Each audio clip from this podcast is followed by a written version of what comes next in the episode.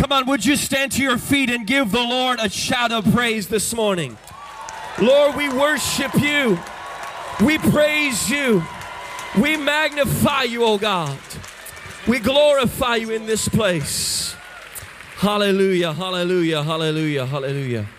Isn't Jesus wonderful? If you believe it, shout amen. Praise the Lord. You may be seated this morning.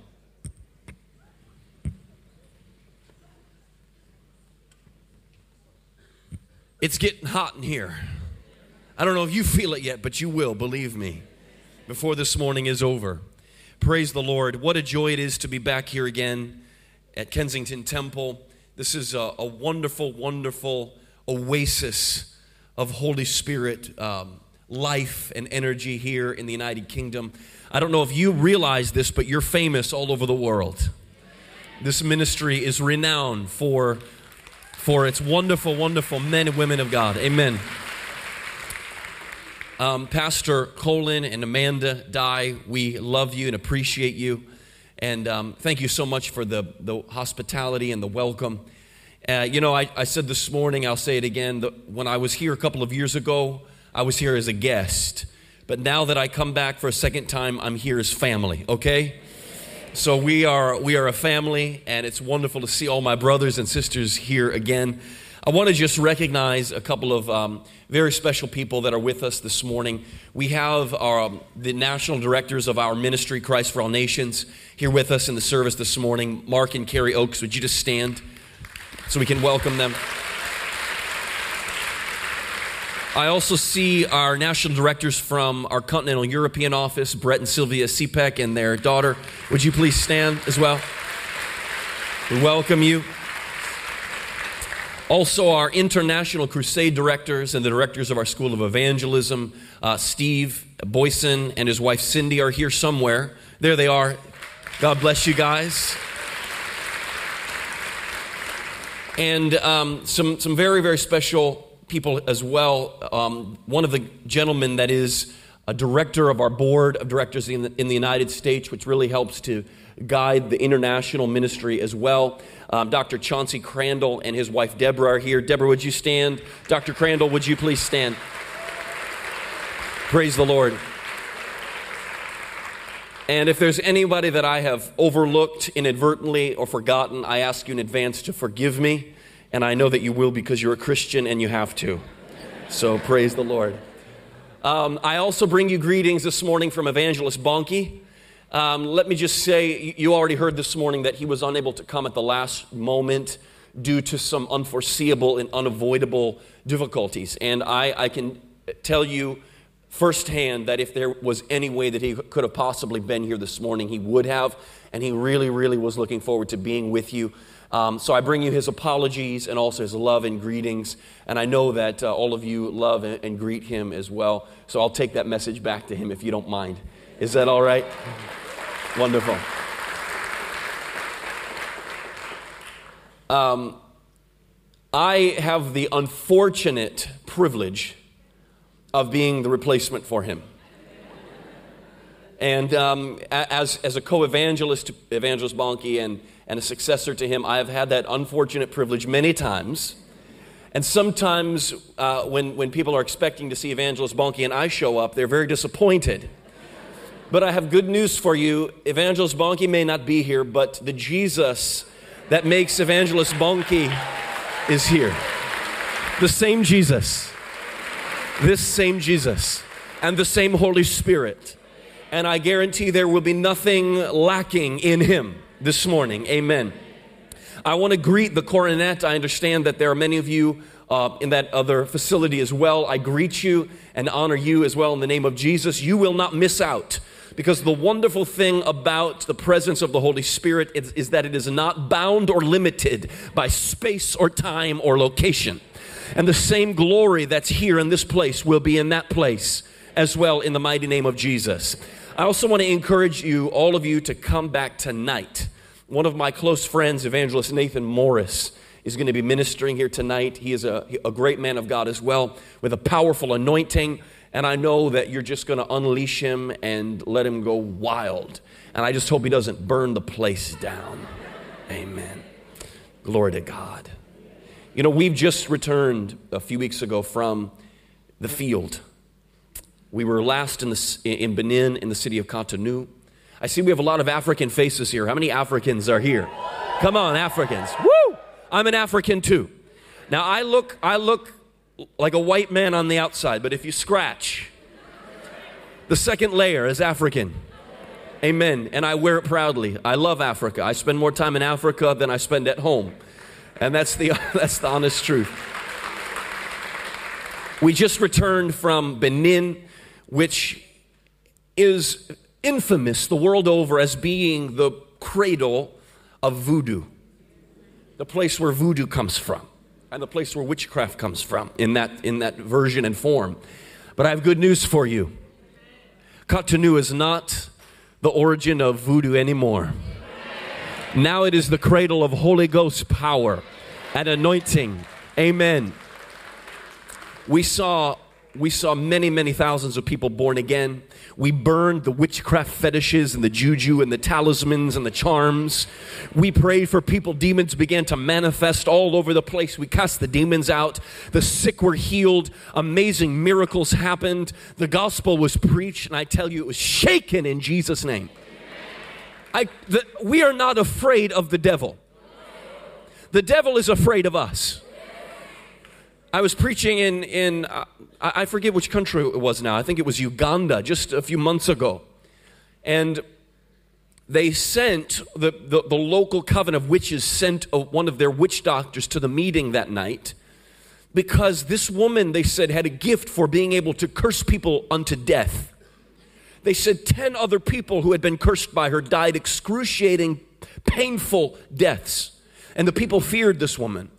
They send her to the meeting. She was standing over on this side of the field somewhere. And of course, I didn't know anything about this. I was just preaching like I always preach, not worried, not intimidated. Oh, I know there's witch doctors. They need Jesus like everybody else. And then this woman, I didn't realize it, but she was over there getting ready to cast a spell on me. So she was doing all her funny juju over there. She had her charms and her ropes and necklaces and all who knows what. And then the time came for her to cast the spell on me. And just as she went to pronounce the curse, suddenly she fell to the ground and began to scream and writhe like a snake. Well, our ushers are trained well. They know exactly what to do with those people. They picked her up, writhing and shaking and screaming, and carried her out back to where we have a tent. We call it the snake pit. And it's where we cast all the demons out of all the demoniacs. And so the ushers took her back there, the counselors cast the demons out of her. And when she came to her senses, she said, I want to receive the Jesus that the evangelist was talking about.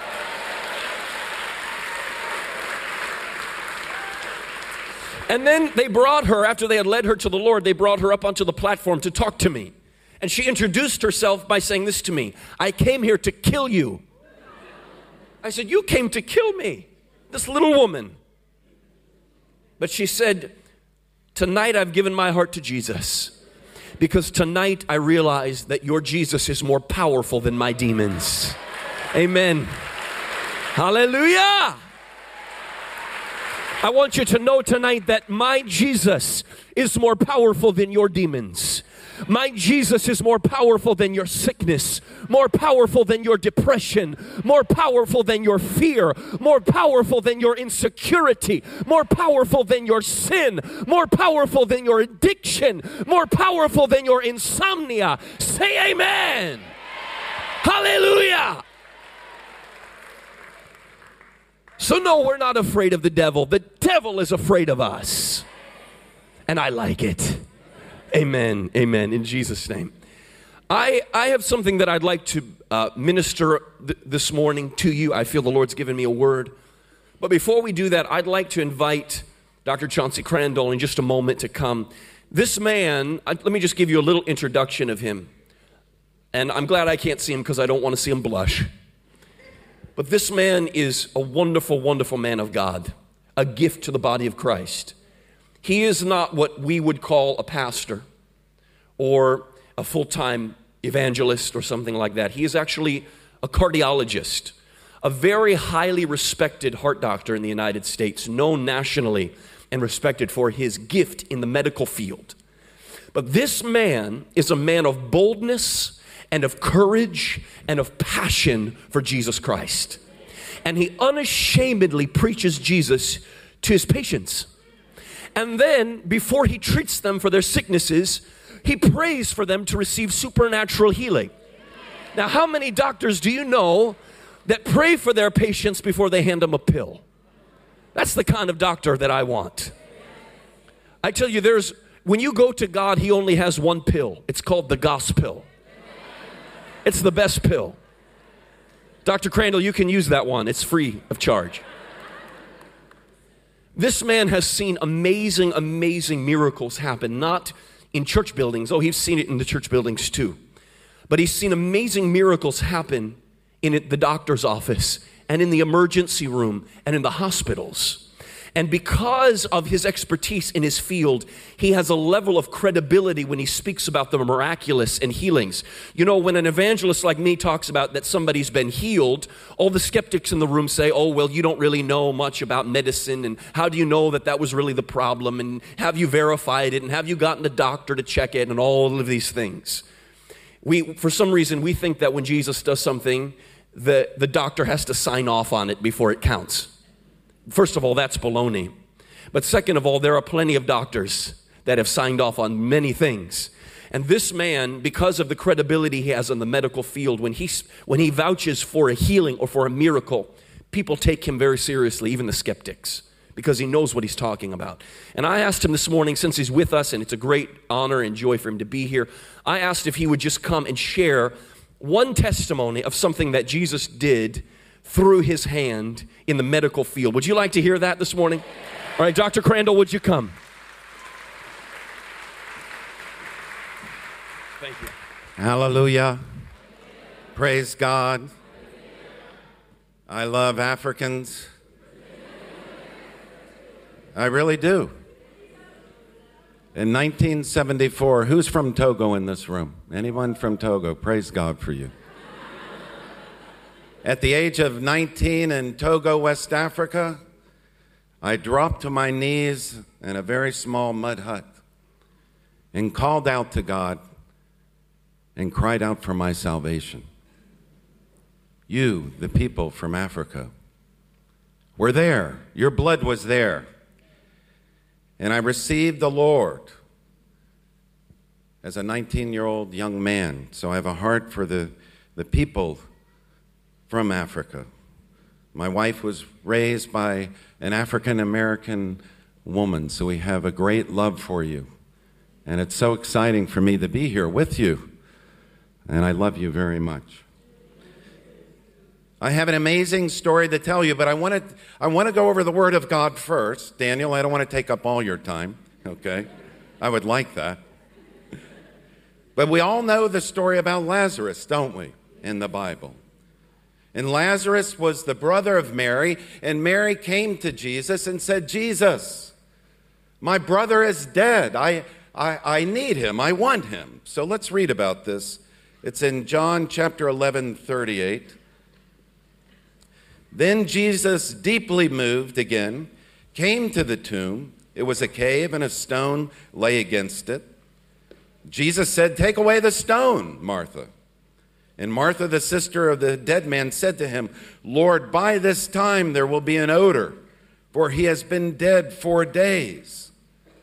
Jesus said to her, Did I not tell you that if you believed, you would see the glory of God? Do you want to hear about the glory of God? So they took away the stone, and Je- Jesus lifted up his eyes and said, Father, I thank you that you have heard me. And then further down, when he had said these things, he cried out with a loud voice, Lazarus, come out. The man who had died came out. His hands and feet were bound with linen straps, and his face wrapped with a cloth. And Jesus said to him, or to them, Unbind him and let him go. This man that had been dead had been brought back to life through the power of God, through the word of the Lord, and through the power of our great Christ. If we go over to chapter 14 in John, verse 12, it says, Truly, truly, I say to you, whoever believes in me will also do the works that I do. And greater works than these will be done because I am going to the Father. Amen. Thank you, Father God, for your word. It carries great power.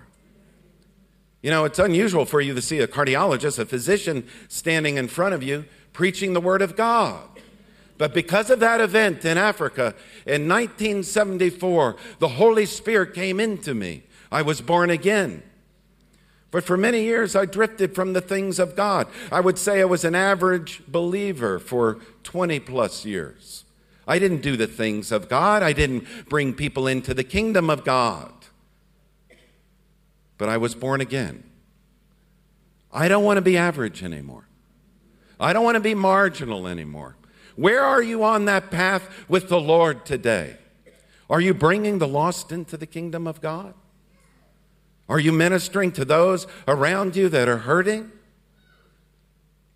I would ask that you would march and march quickly to those things. But as a physician, it was very difficult for me to pray for the sick in the beginning. I did not know how to pray. I was not brought up, brought up in a home, a Christian home, where they prayed for the sick. I did not attend a church that really believed in praying for the people that were sick. So all I could do was rely on the Word of God, the Word of truth in the scripture, and then I had to go out and believe and pray. I asked the Lord, I said, I promised the Lord, I will pray for one person a month.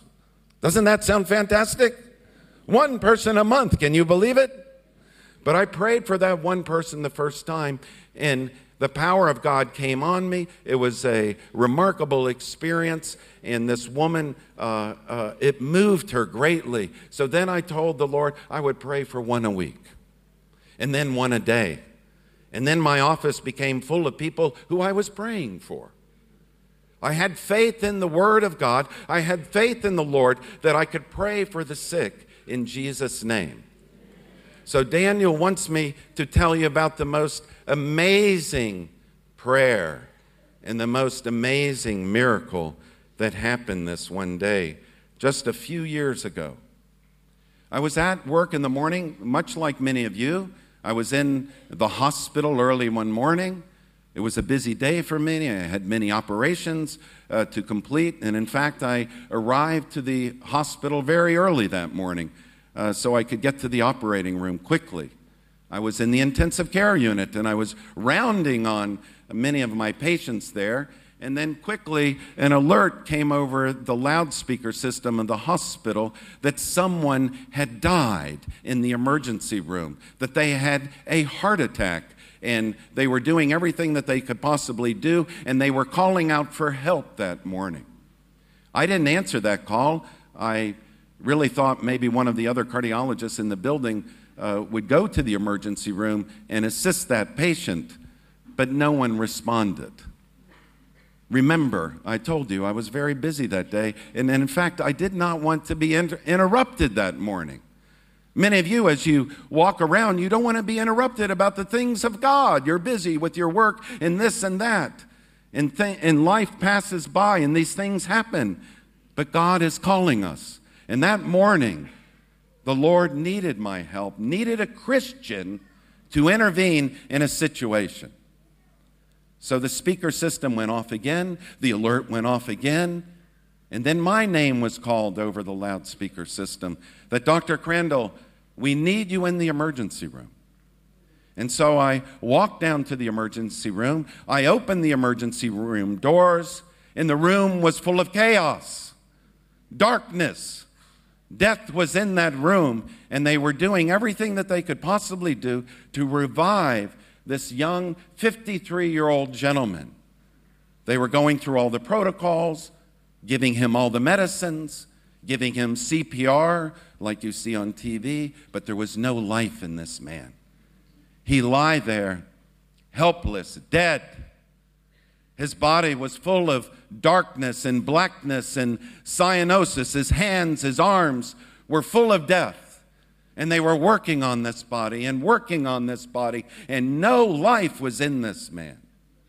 For 40 minutes, they did all that they could possibly do to revive him, and there was no life left in him.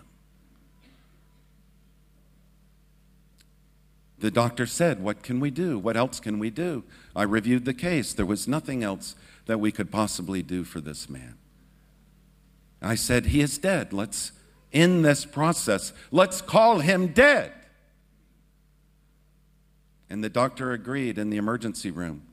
And we started signing the forms of this man's death and writing our notes. Everyone left the room except for one nurse and myself, and I continued to write my note. And then I finished my note as the man laid there with his arms over the stretcher, no life in him. And as I finished my note, I left the room and I walked down the hall and I heard the voice of the Lord. Turn around and pray for that man. And I thought to myself, Lord, how can I turn around and pray for that dead man? How can I do that, Lord? This must not be you, Lord. And I kept walking down the hall. And then the voice came back again Turn around and pray for that man. Have you heard that voice? Turn around and pray for your neighbor. Turn around and pray for your colleague. Turn around and pray in Jesus' name. So I turned around. What am I going to say as I walk back to the room? Lord, what am I going to do when I get there? I don't have the words, Lord. I've never done this before, Lord. Why me, Lord? And as I walked in the room, the, the patient was here. His head was here, his feet were here. I looked at him. The nurse was behind him, cleaning the body for the morgue and for the family to review the body. She looked at me, puzzled. What is he doing here? Why is the doctor back? And I stood over that body and I said, Lord, how do I pray? What do I pray, Lord? But as you know, the Holy Spirit is always with us. As believers, He needs us to open our mouth so that His power can come out, that the word can be spoken in Jesus' name. And I stood there looking at that body, and these words came out. They were my words, they were the words of the Lord. Father God, I cry out for this man's soul, Lord. If he does not know you, Lord, raise him from the dead now in Jesus' name. I moved back, and all of a sudden my arm shot up. The emergency room doctor walked in. He looked at me, I looked at him. I said, Shock this man one more time. No, Dr. Crandall. He's dead. We cannot shock him another time. He's gone. I said, Shock him one more time. And we brought the paddles over. Bam! And all of a sudden, an instant heartbeat began. I looked at the monitor.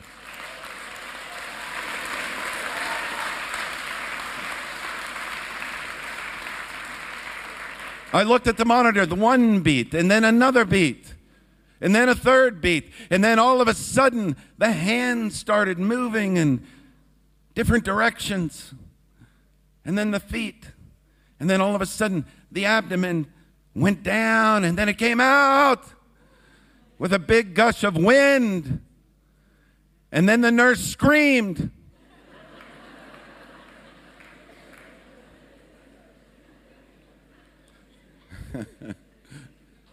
what have you done?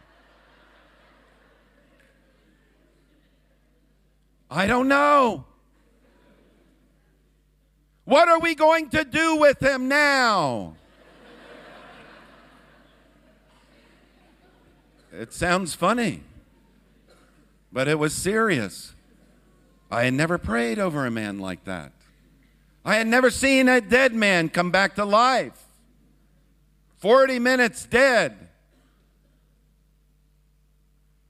The nurse said, What are we going to do? I didn't know. We brought him down to the intensive care unit. And then three days later, this man woke up. I was there in the room with him that day. And I sat next to his bed and I reached my hand out and I grabbed his hand and I held his hand. I said, Jeff, where were you that day that I prayed over you? Where were you that day, Jeff, that I prayed over you? He said, What did he say? He said, I was so disappointed. I was so disappointed. I was so disappointed. Jeff, what were you disappointed about? He said, I was in total darkness for eternity. No one came to see me. No one came to visit me. My family, my friends, my colleagues. No one came. He was in hell forever and ever and ever. Total darkness. And there, after many, many time periods, these men came in and they picked him up and they threw him in the trash, and he was worth nothing. And I said, Jeff, never again do you have to be alone for eternity. If you accept this Lord, this Christ that I'm going to tell you about, you'll be in eternity with the glory of God. He accepted the Lord as Christ and as Savior God that day. I went home that night. The story isn't over. And I spoke to my banker and I told my banker the story. I was worn out after that day. The power of God, the glory of God was there. It was overwhelming. And I explained this to the banker and I told him the story about the man that came to the emergency room with the massive heart attack who had died. And then we prayed over him and he came back to life. And the hospital was talking about it. There was a buzz. There was a, an excitement in the hospital that a man had been prayed for and he was back to life.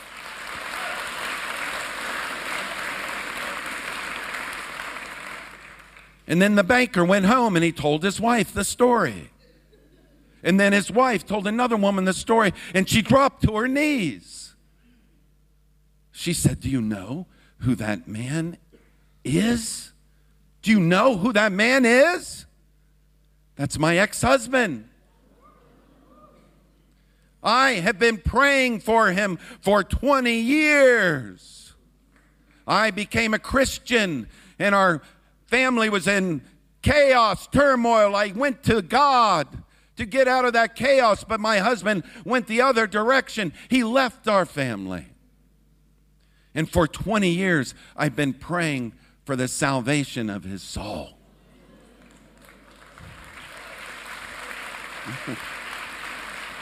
Amazing, isn't it? How the story unfolds and it unfolds and unfolds, and the Lord is in charge of everything. And she said, That's not the end of the story. You want to hear the rest? Bonnke says that. You want to hear the rest? Okay. That man's daughter, who was born in that hospital many years before, was in the parking lot. She heard that her father was sick.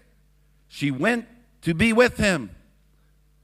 But she did not know that he had died, that his body was laying there in that emergency room, gone. She was praying in the parking lot. You want to hear her prayer? She said, Father God, I was born physically in this hospital many years ago. I pray that my father gets born again in this hospital.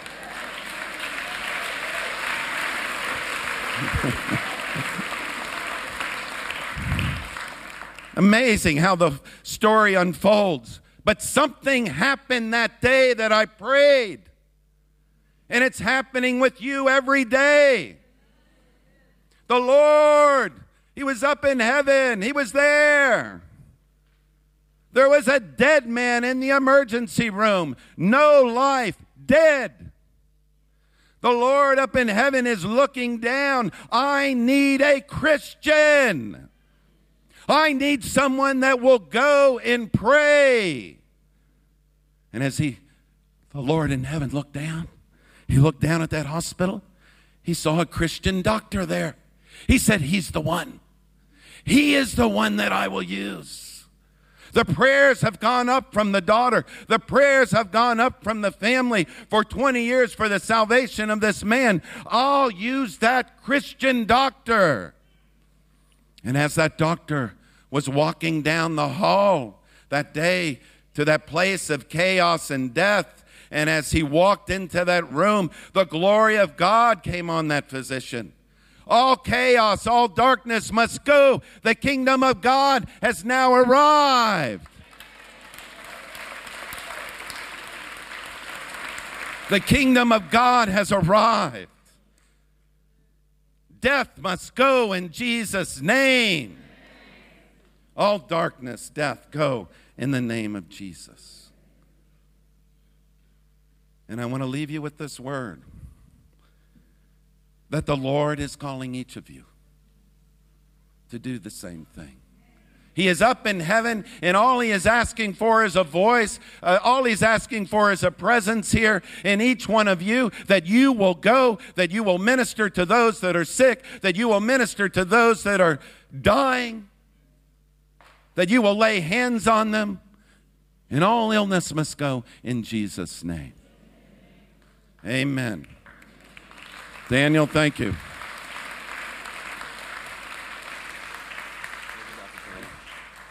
Hallelujah. Was that worth it? Amen. Amen. I want to just say this before I forget that we have a product table out in the back there. Um, without, without getting into a lot of detail, let me just tell you the deals that you'll see out there are the best deals you'll ever find on any of these products. And what you really need to look for is this book by Evangelist Bonnke. Um, I get no kickback or compensation of any kind for telling you this. I'm telling you as your friend that this is the best book you're, you're ever going to read outside of the Bible in your life. I really, really believe that with all my heart. You need to get a hold of it. And there, what, what is it? 12 pounds. So it's usually 30. So make sure you get one before you leave, okay? Wasn't that wonderful? You know, I'm, I'm having to control myself because as I was listening to Dr. Crandall talk, I began to have stories popping up in my mind of resurrections. You know, we've seen people raised from the dead. In fact, I believe that this is to be a common occurrence in the body of Christ.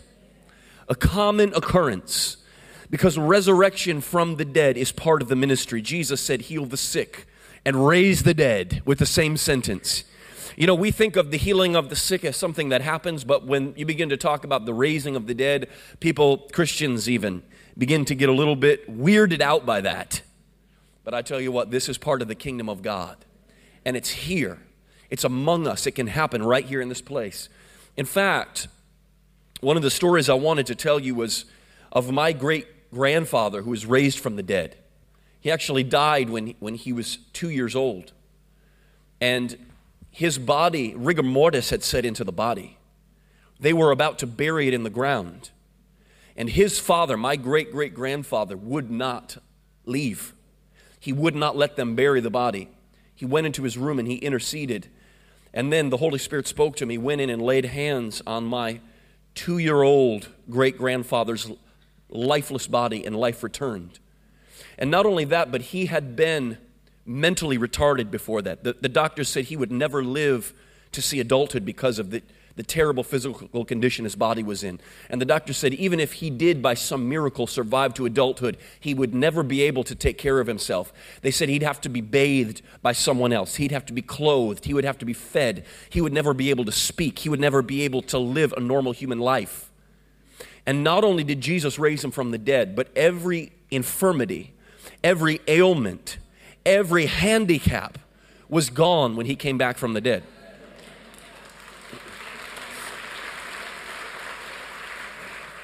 And that little boy that the doctor said would never live to see adulthood had 10 sons. 10 sons. Unfortunately, no girls, all boys. And those 10 sons became preachers of the gospel. Amen. And this, those 10 sons were also very fruitful and multiplied and their children became preachers of the gospel as well, all over the world. And their children as well became preachers of the gospel, and I'm one of them.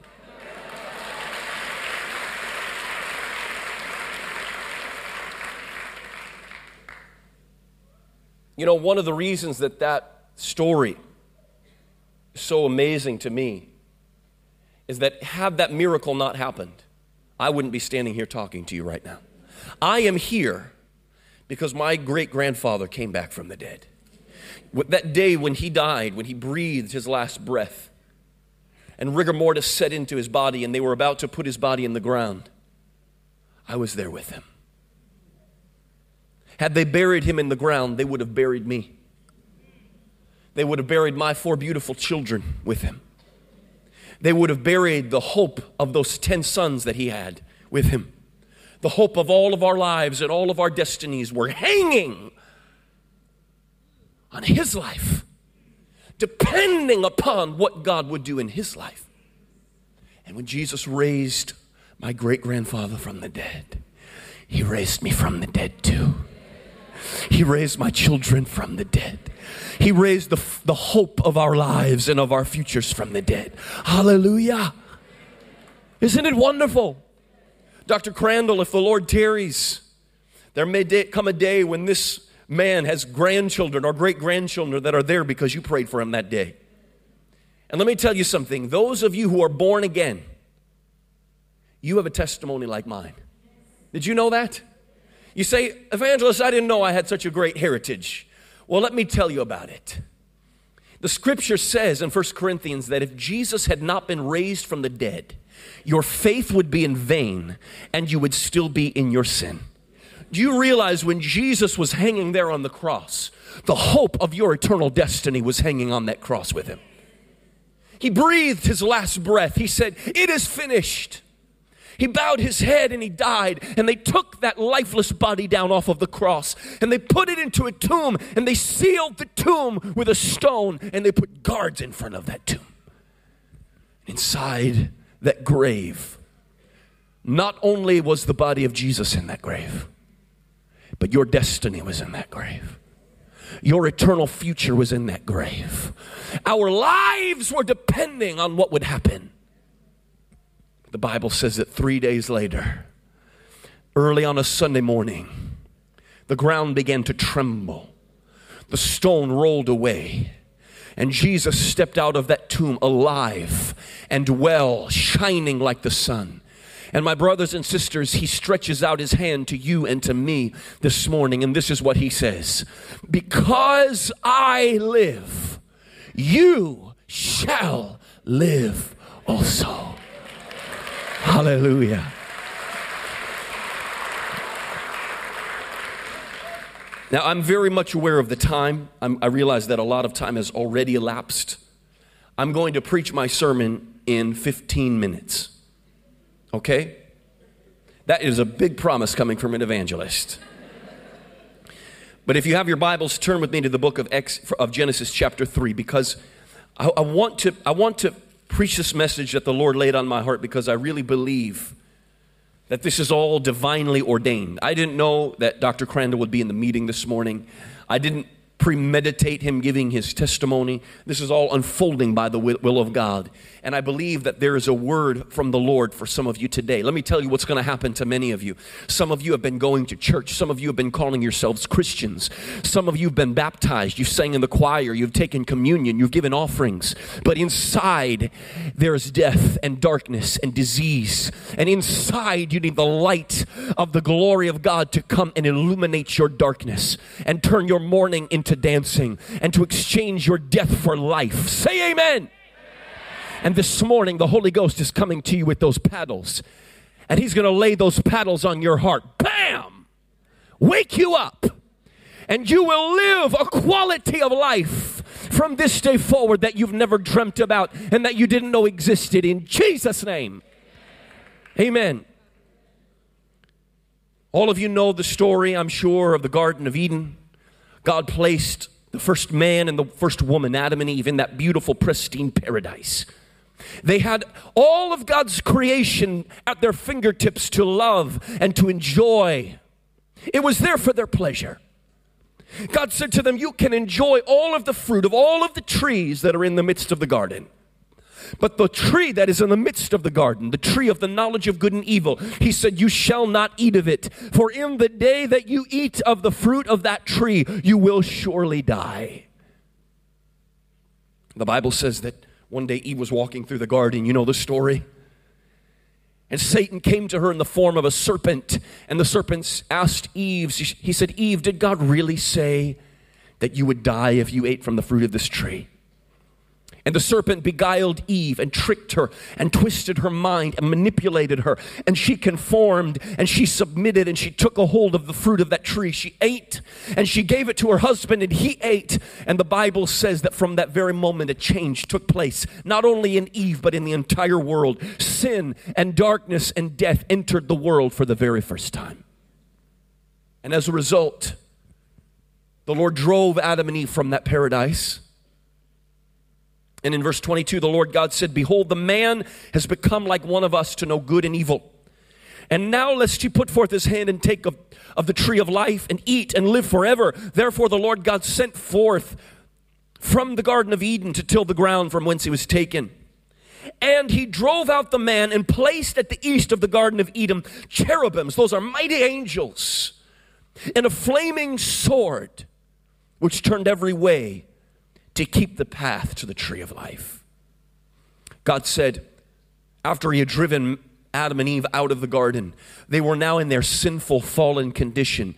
And the Bible says that God put an angel at the path leading to the tree of life. And the angel had a flaming sword in his hand. And God said, The angel has to keep the way, keep the path, so that Adam and Eve cannot sneak back into the garden and partake of the fruit of the tree of life. Have you ever wondered why that happened? This part of the story is one that not too many people talk about because it's strange. It's a little bit mysterious. But you're going to see in just a moment that this story contains the gospel in its richest and most wonderful form.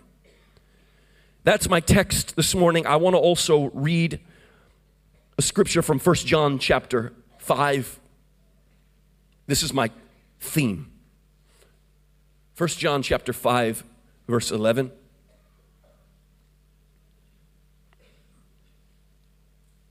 And this is the record that God has given unto us eternal life. And this life is in his Son. He that hath the Son hath life. And he that hath not the Son hath not life. My friend, the gospel is a very simple message. It's not an alternative offered to the world, it's an ultimatum. Those that have the Son of God, Jesus Christ, have eternal life, and those who have not the Son of God have not eternal life. You know, I come from the United States. I hope you won't hold that against me. I come from a place called Florida, and Florida's famous for many things, among them being Mickey Mouse. One of the things that it's well known for in American history is that it was the landing place of the Spanish explorer um, Ponce de Leon. How many of you know that name? Ponce de Leon actually landed right in the harbor, right where I was born, just a few miles from the place I was born. At that time, Florida was just a bunch of swamps, marshes, mosquito infested, and full of hostile Native American tribes. It was a dangerous, unforgiving place to go. But Ponce de Leon risked his life and the lives of all of his men because he was on a quest. He was seeking for a mythical fountain called the Fountain of Youth. And Ponce de Leon believed that there was a spring somewhere in the Florida uh, swamps that would bubble up magical waters from under the earth. And Ponce de Leon believed that if a, a man would drink of these waters, it would give to him eternal life. It would make the old young again. It would make the sick cured and healed. Ironically, it was that quest to find eternal life that cost Ponce de Leon his life. He ended up being shot by a Indian arrow, became infected, and he died afterwards. It seems to me that man's quest, all of man's quests to find eternal life, all seem to end very disappointingly. Now, before those of us here in the Western world, we are very educated. We live in the year 2013 now. That's right, it's 2013. Don't forget when you write your checks. We think of ourselves as sophisticated and educated, and we would never fall for such nonsense like a fountain of youth. But before you get too high on your horse, I was just passing through the mall yesterday, and as I walked through one of the department stores past the beauty section, I was intrigued with some of the promises I found on a few of the bottles, a few of the potions that offer, they cry out to you like a fountain of youth in a bottle that if you just apply these ointments to your skin, they'll take away all the wrinkles and they'll wind the clock back 20 years and they'll make you look like you're 21 again. Some of us never look good at 21 to begin with. And for the rest of you, I can promise it will never happen.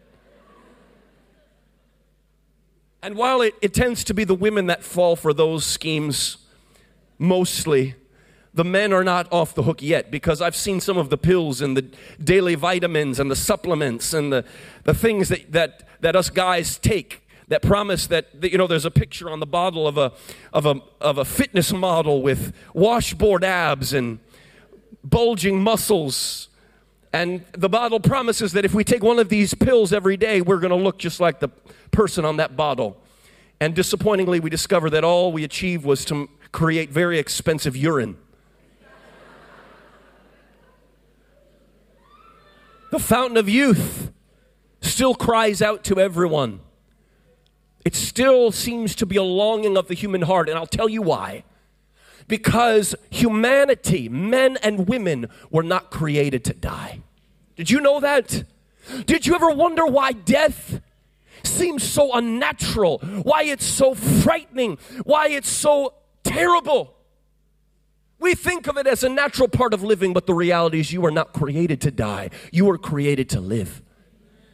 The original plan before man sinned in the garden is that man would live forever. But then something happened. And I'll tell you what it was sin entered in.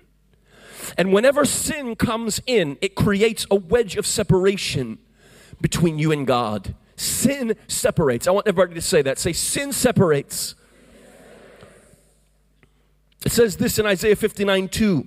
But your iniquities have separated between you and your God, and your sins have hidden his face from you that he will not hear. You know, I got into a discussion with a young man on the streets I was witnessing, and this young man, he was, a, he was quite an arrogant guy. He was full of himself, thought he was very knowledgeable. He said to me, that he had been talking with some of his friends and they had come up with an argument. He said that this one argument could topple the core belief of Christianity. And he said, This one argument will, will completely undermine the Christian faith. Now, I had been talking to atheists and agnostics for a long time, and never once have I found an argument that could topple Christian faith. So I was very eager to hear it. And this is what he said. Well, he said, there are two fundamental beliefs of Christianity. One is that he said God created everything. The second one is that God is good. But he said, I can prove to you that this is not possible because if God created everything, that means God also created evil. And he said, if God created evil, then God cannot possibly be good. Therefore, your God is either one who didn't create everything, therefore he's not the God you claim he is, or he's not a good God and not the God you claim him to be. Either way, your God is not the God that you claim him to be. And he waited for my response. He thought that he had got me. I said, Well, young man, you have made one basic mistake in the premise of your argument. The Bible never says that God made everything. He looked at me. A Christian saying that God didn't make everything. And some of you are looking at me that, like that right now. Did he just say that? Some of you are ready to kick me out the door for preaching heresy. Well, what's, what's an example of something God didn't create? How about this? Life. God didn't create life. How can I say that? Because God is alive. If God had to create life, He wouldn't never have been alive to create it. Life is uncreated. It's simply part of who God is. Outside of Him, there is no life, but all life goes back to the giver of life and the only source of life, which is God Himself. The Bible says that God is love. It doesn't say that God has love or God is in love or God loves. It says he is love. It is a fundamental component of the character of God Himself. Therefore, it is also uncreated because it is part of who God is. So, God didn't create love. This is what I said. I said, Young man, there are a lot of things that God didn't create. And here's the reality every characteristic of God peace, joy, holiness, light, love, grace, all of these things are uncreated. They are just part of who God is, they're part of His nature. Evil, therefore, is uncreated as well because evil is simply a condition in which there is a void of God's presence and personality and nature. You don't have to create darkness, you just turn off the light, and darkness is the default. You don't have to create cold, you just take away the warmth, and the cold is the default setting. And you don't need to create evil. You just separate yourself from God and you find darkness and you find evil and you find wickedness and every terrible thing. The Bible says that every good and perfect gift comes from above. In God is everything good about the world, outside of Him is everything bad. You see? I've heard a lot of preachers preach on hell and Sometimes I'm amazed when they begin to describe it in vivid detail and they talk about the sights and the smells and the colors or the lack thereof, the lighting. They talk about what the demons look like and what the demons say and what the demons do. And I say, wow, this is amazing. Where is that? I look for it. I guess I need to read my Bible again because many of the things I still haven't found. I don't stand before you as a preacher who claims to know everything there is to know about hell, or one that can describe it to you in vivid detail. But there's one thing I know about hell that makes it terrible enough and awful enough that I pray to God none of you ever find yourself there. The one thing that makes hell hell is not the darkness, it's not the fire, it's not the demons. It is the fact that in hell there is separation from the presence of God. And outside of God's presence, my friends, there is no good thing. There is no life. There is no love. There is no joy. There is no peace. There is no goodness, no grace, no beauty. Nothing of value, nothing of worth exists outside the presence of God. So here is that angel guarding the way. Guarding the way to the tree of life because God said, if Adam and Eve can get into the garden and take of that fruit and eat of it, they will live forever. Now, I always thought that the reason God did this is it was part of the punishment that He was handing out to Adam and Eve for eating of the forbidden fruit. That was part of their punishment, that they couldn't eat from the tree of life. And then one day I suddenly realized that that was no punishment, it was actually an act of great mercy. Because Adam and Eve had already been separated from the presence of God and they were now in a fallen condition. And God knew that if man could have an eternal physical life in a fallen state of separation from God, that would not be good. That would be hell on earth. There are many of you that are living just like that. You are living hell on earth. What is hell on earth? It's a life without Jesus. He that has the Son has life. He that has not the Son has not life. If you are here this morning and Jesus is not the Lord of your life, my friend, you don't know what it means to live. You could be a rock star. You could be a wealthy businessman. You could have the most beautiful husband or the most beautiful wife. You could be popular. You could be famous. You could be rich, but you don't have life. Your lungs might be breathing. Your heart might be beating, but without Jesus, you don't have life. If you're separated from God, you will live in fear. If you are separated from the presence of God, you will live in darkness.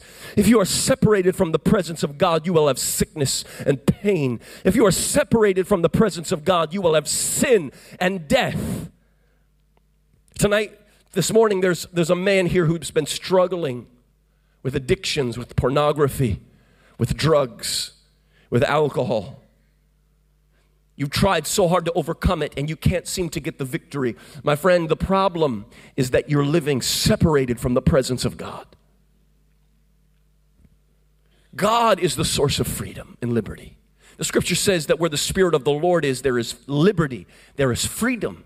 But outside of the presence of God, there is bondage, there is addiction, there is compulsion, there is the flesh in control the urges of the body prodding and prompting. This morning, there's a teenager here. You feel helpless and hopeless. You don't think you have a reason to live. Maybe you've even thought about committing suicide. That's because sin has separated you from the source of life that is Jesus Christ. But Jesus said this I am the way, I am the truth, I am the life. No man comes unto the Father but my, by me. My friend, you don't need a pill tonight. You don't need a Valium. You need Jesus. You don't need a psychiatrist. You need Jesus. You don't need a support group. You need Jesus. You don't need a better job. You need Jesus. You don't need a better boyfriend or a better girlfriend or a better husband or a better wife. You need Jesus. You need Jesus. You need Jesus, Jesus, Jesus. Say amen.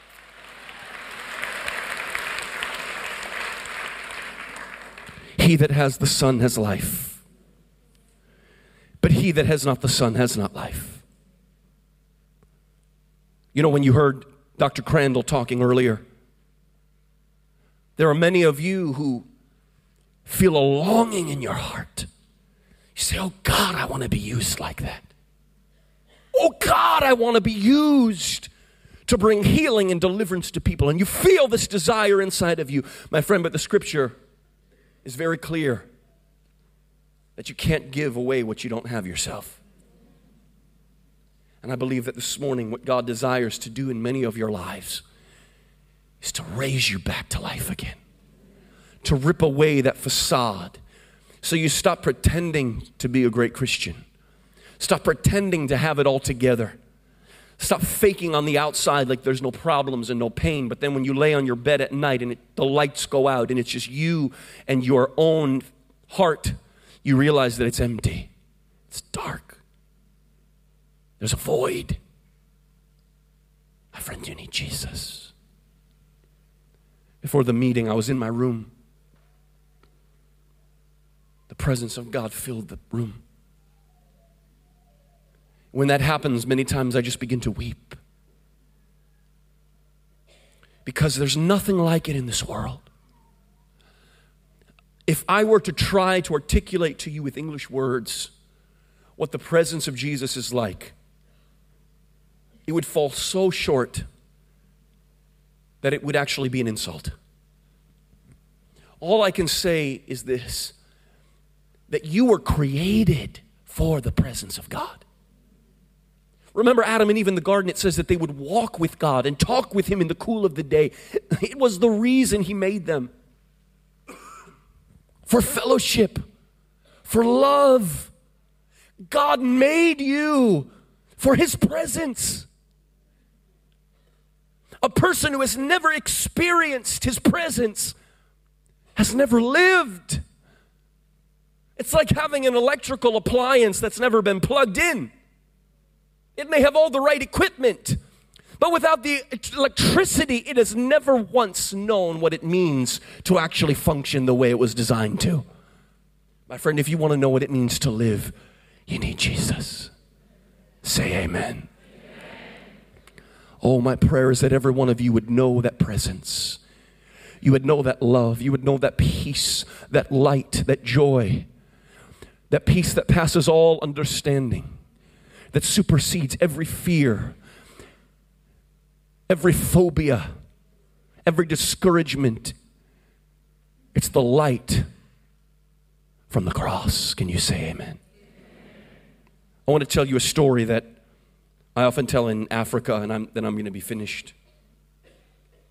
The story is about a, a farmer who had a chicken farm there in the mountains somewhere in southern Africa. And behind his farm, there were these beautiful mountains that he would often walk through and enjoy the beautiful scenery. And one day, as he was walking, he looked over and he saw in one of the rocky crevices a nest of an eagle. And from his vantage point, he could see that in the nest were three beautiful eagle's eggs. Suddenly, this chicken farmer had an idea. He climbed over to where that nest was, and very carefully he lifted one of the eggs out of the nest and he put it into his pocket. Climbed back down the mountain, went to his chicken yard, and found there in the barn a, a brooding mother hen.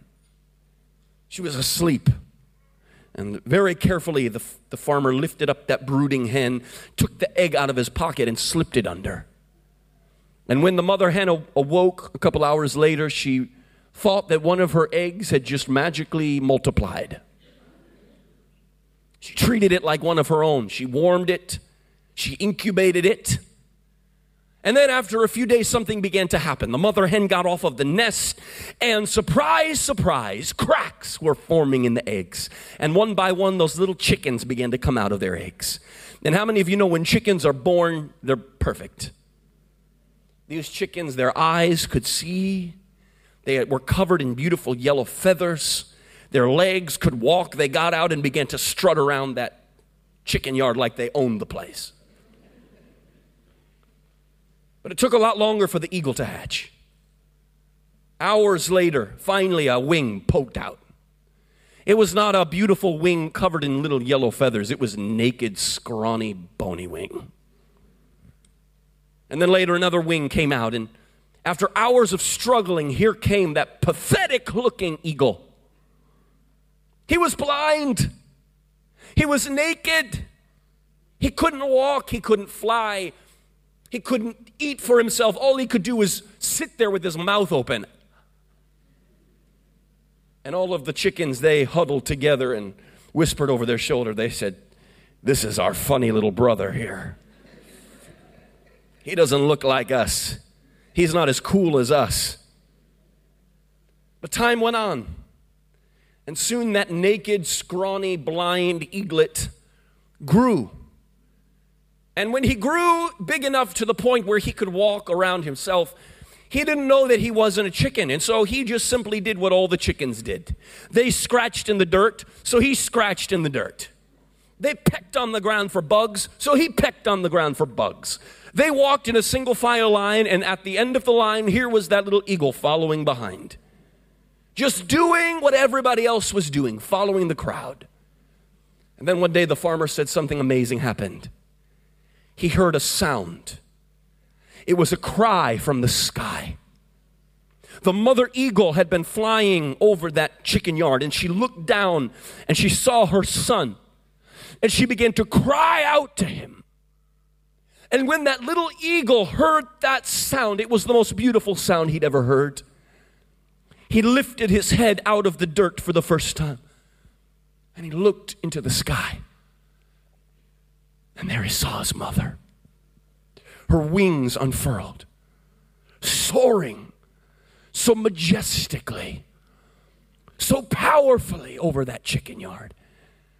And for the first time, he looked at his own wings.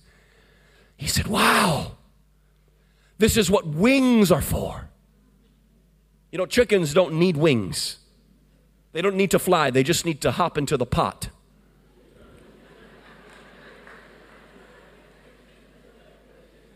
This eagle had wings to fly. He began to imitate his mother, moving those wings. And at first he was very uncoordinated, but then he caught his rhythm. Something amazing happened. He lifted up off of the ground. He began to fly, soaring higher and higher. And his mother was crying to him. He was flying to her, and they were just about to be reunited in the air. When suddenly the chick, the, e- the eagle, heard a sound from below. You know who it was? It was the chicken mama. She was crying, little chicken tears were rolling down her little chicken beak. She was saying, Son, come back. We love you. You're a part of our family. You complete us. Would you like to know what the eagle said to the chicken? He looked back over his wing and he said, Goodbye, you stupid chickens. I always knew I wasn't one of you. I always knew I wasn't made to walk around in the dirt and the filth of the chicken yard. I always knew I wasn't meant to peck on the ground for bugs and follow behind a line of stupid chickens. My home is not the chicken yard. My home is the highest mountain. My home is the golden sun. My home is the blue sky. Hallelujah!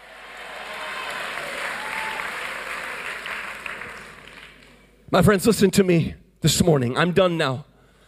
But let me tell you this you were not created to live in the chicken yard of the devil.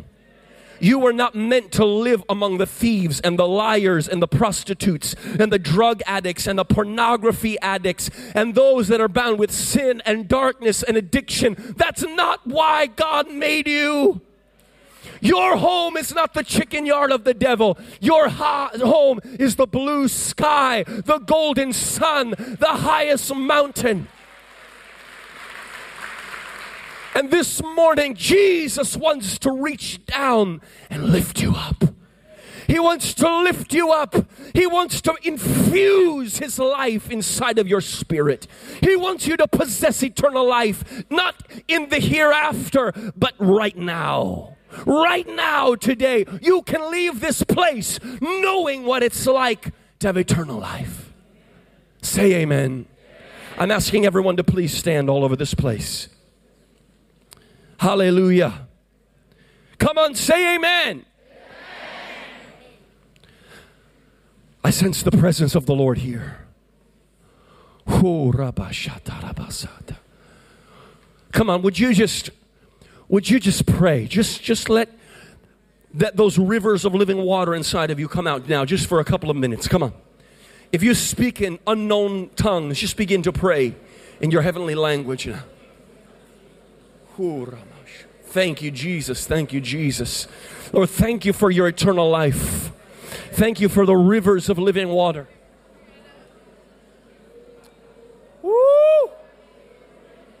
Lord, thank you that you give life and that you give it more abundantly. Lord, thank you that you've come to destroy the works of the devil.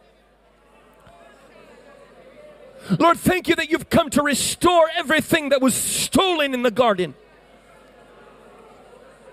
Hallelujah, hallelujah. Now listen to me. When the angel stood in front of that tree of life with a flaming sword, I believe that if you could have gotten close enough to hear what the angel was saying, I believe he would have said something like this Don't come here anymore. This tree cannot help you now. But don't worry.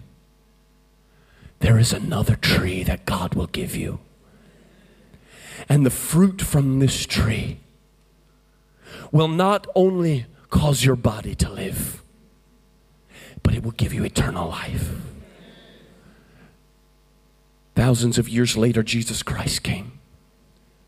The Bible describes the cross as the tree. It says that he hung upon the tree for us. My friend, the tree of life, the real tree of life today is not a tree that grew once in the Garden of Eden. The real tree of life is the cross of Jesus Christ. And you can eat its fruit today. You can receive its life today. That separation from God can be gone today. The darkness will turn to light. Your sin will turn to righteousness. Your bondage will turn to freedom. Your sickness will turn to health. Every work of the enemy will be destroyed. Every hook, every chain, every bondage, every oppression will be yanked out of your soul in Jesus' name.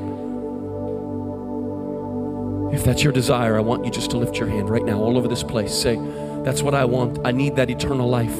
I need that life, that life, that life. If that's you, lift your hands all over this place. I see all, look at all these hands.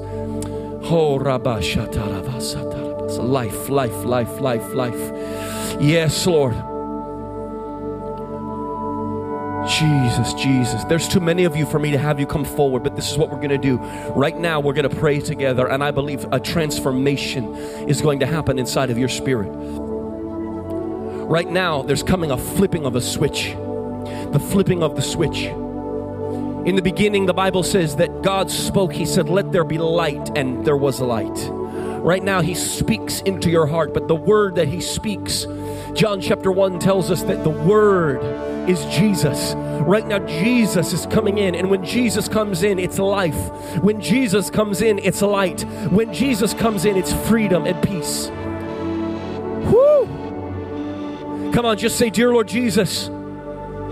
Say it, say it. Everybody say, Dear Lord Jesus, this morning I give you my heart, I give you my life, I surrender all to you, Lord Jesus.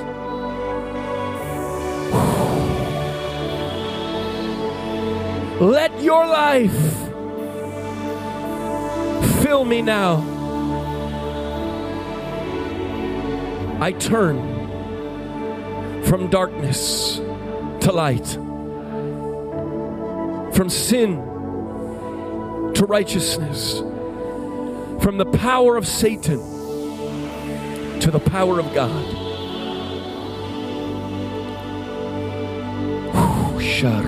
I really sense the Lord's presence right now.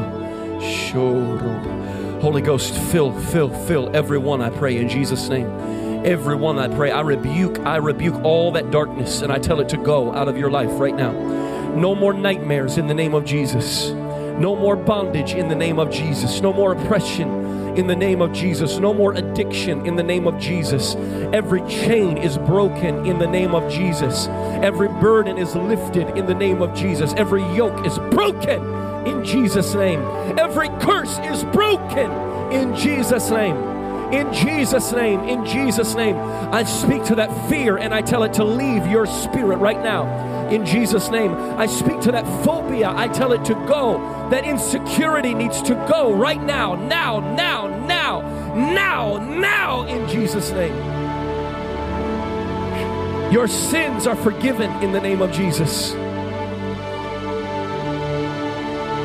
Be cleansed right now by the precious blood of Jesus Christ washed and cleansed from every sin, every stain. I command all guilt, all condemnation to come off of you right now. Come off of you right now in Jesus' name. I speak this blessing over you that when you wake up in the morning, your first thought will be Jesus that as you walk through the day, the life of Jesus will bubble up inside of you and overflow to those around you. That when you lay your head on the pillow to sleep at night, your last thought will be Jesus. And as you dream, you will dream about Jesus. You will dream about heaven. You will dream about angels. And the glory of God will overtake you and fill you and surround you. You will be a carrier, a carrier of the presence of the living God. Surely goodness and mercy will follow you all the days of your life. and you will dwell in the presence of the Lord forever.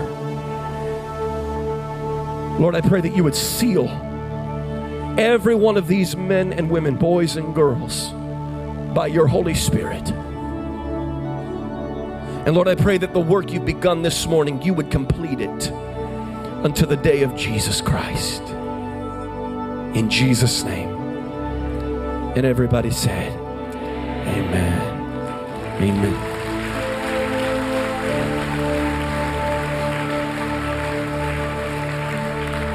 Now, I'm just about to turn the mic back over to my brother. Before I do, let me say this very quickly. Two things. Every one of you, you need to understand something that the fire on the altar is lit by God Himself. The scripture, in the scripture, God told the priests that they had to keep it burning. God lights it, but you need to maintain it. You need to maintain it through prayer every day. You need to maintain it by reading God's word every day. You need to maintain it by, by fellowship with the saints. You need to be in the house of God.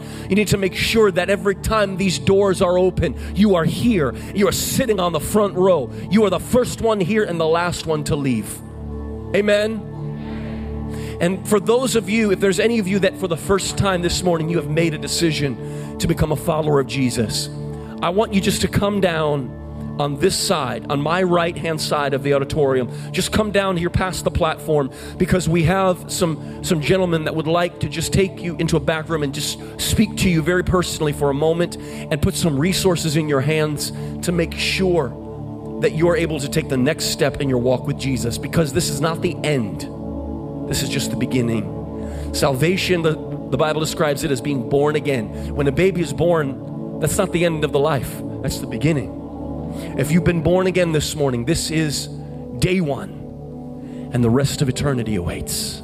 Can you say amen? God bless you in Jesus' name. Thank you, Daniel. Please take your seats. We're going to give you an opportunity to give to the work of Christ for all nations.